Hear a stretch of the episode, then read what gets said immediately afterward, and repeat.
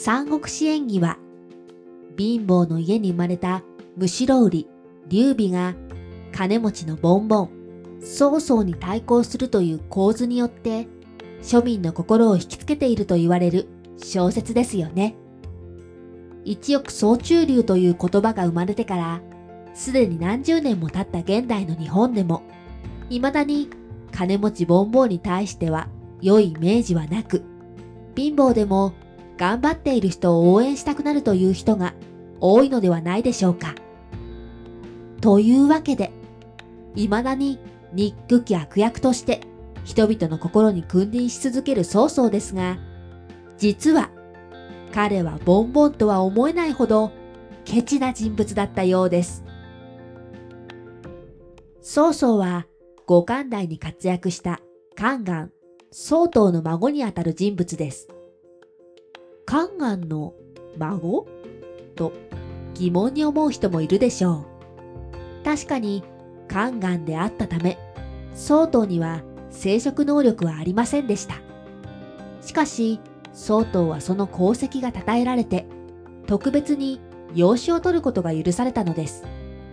そんな曹洞が自らの子として選んだのが、一族の中で一番の高校者、曹数でした。総数は父の意向によってトントン拍子に出世していき、着々と財を蓄え、裕福になっていきました。そして、そのお金で、曹操をはじめとする子供たちに何不自由ない暮らしをさせていたと言います。もしかしたら曹数は、宦官の孫と馬鹿にされるであろう子供たちの心を憐れみ、せめて物質的には豊かな思いをさせてあげたいと思っていたのかもしれません。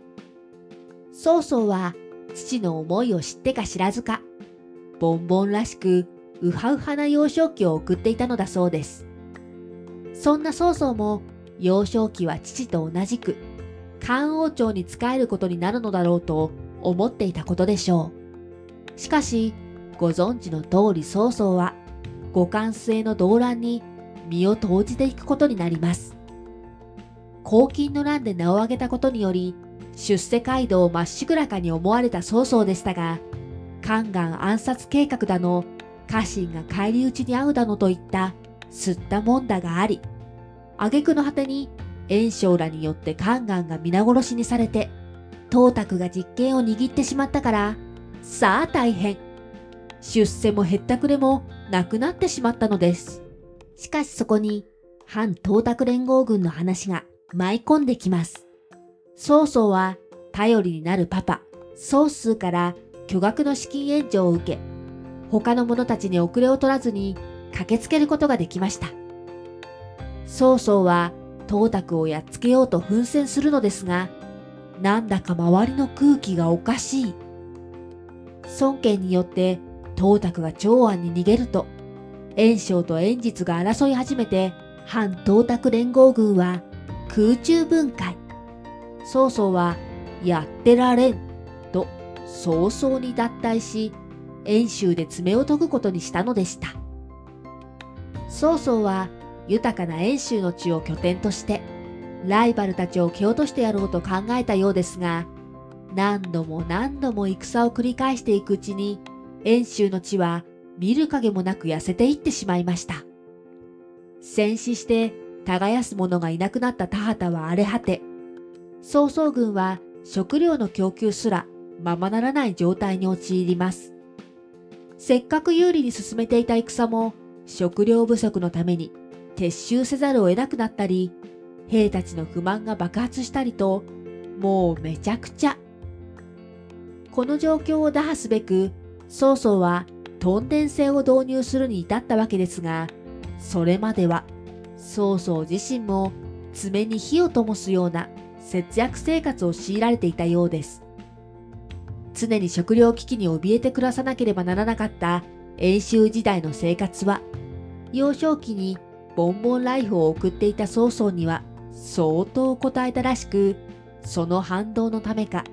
自利品生活から抜け出しても、ケチケチ大魔王として君臨することになったのでした。化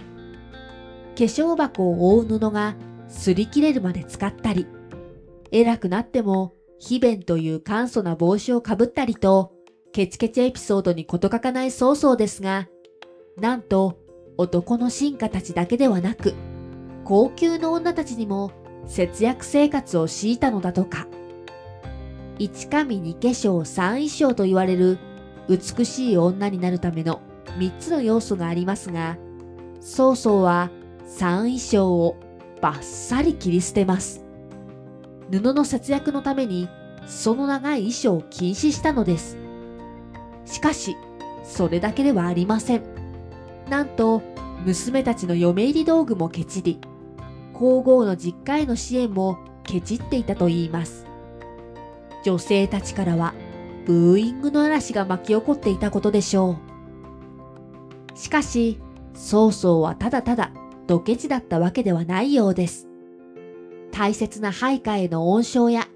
恩を受けた人への謝礼などには、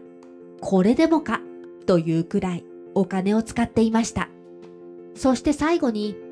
自身の墓には余計な金品を入れるな、と言って世を去った曹操。おそらく曹操は金の使いどころを誰よりもわきまえていたのでしょう。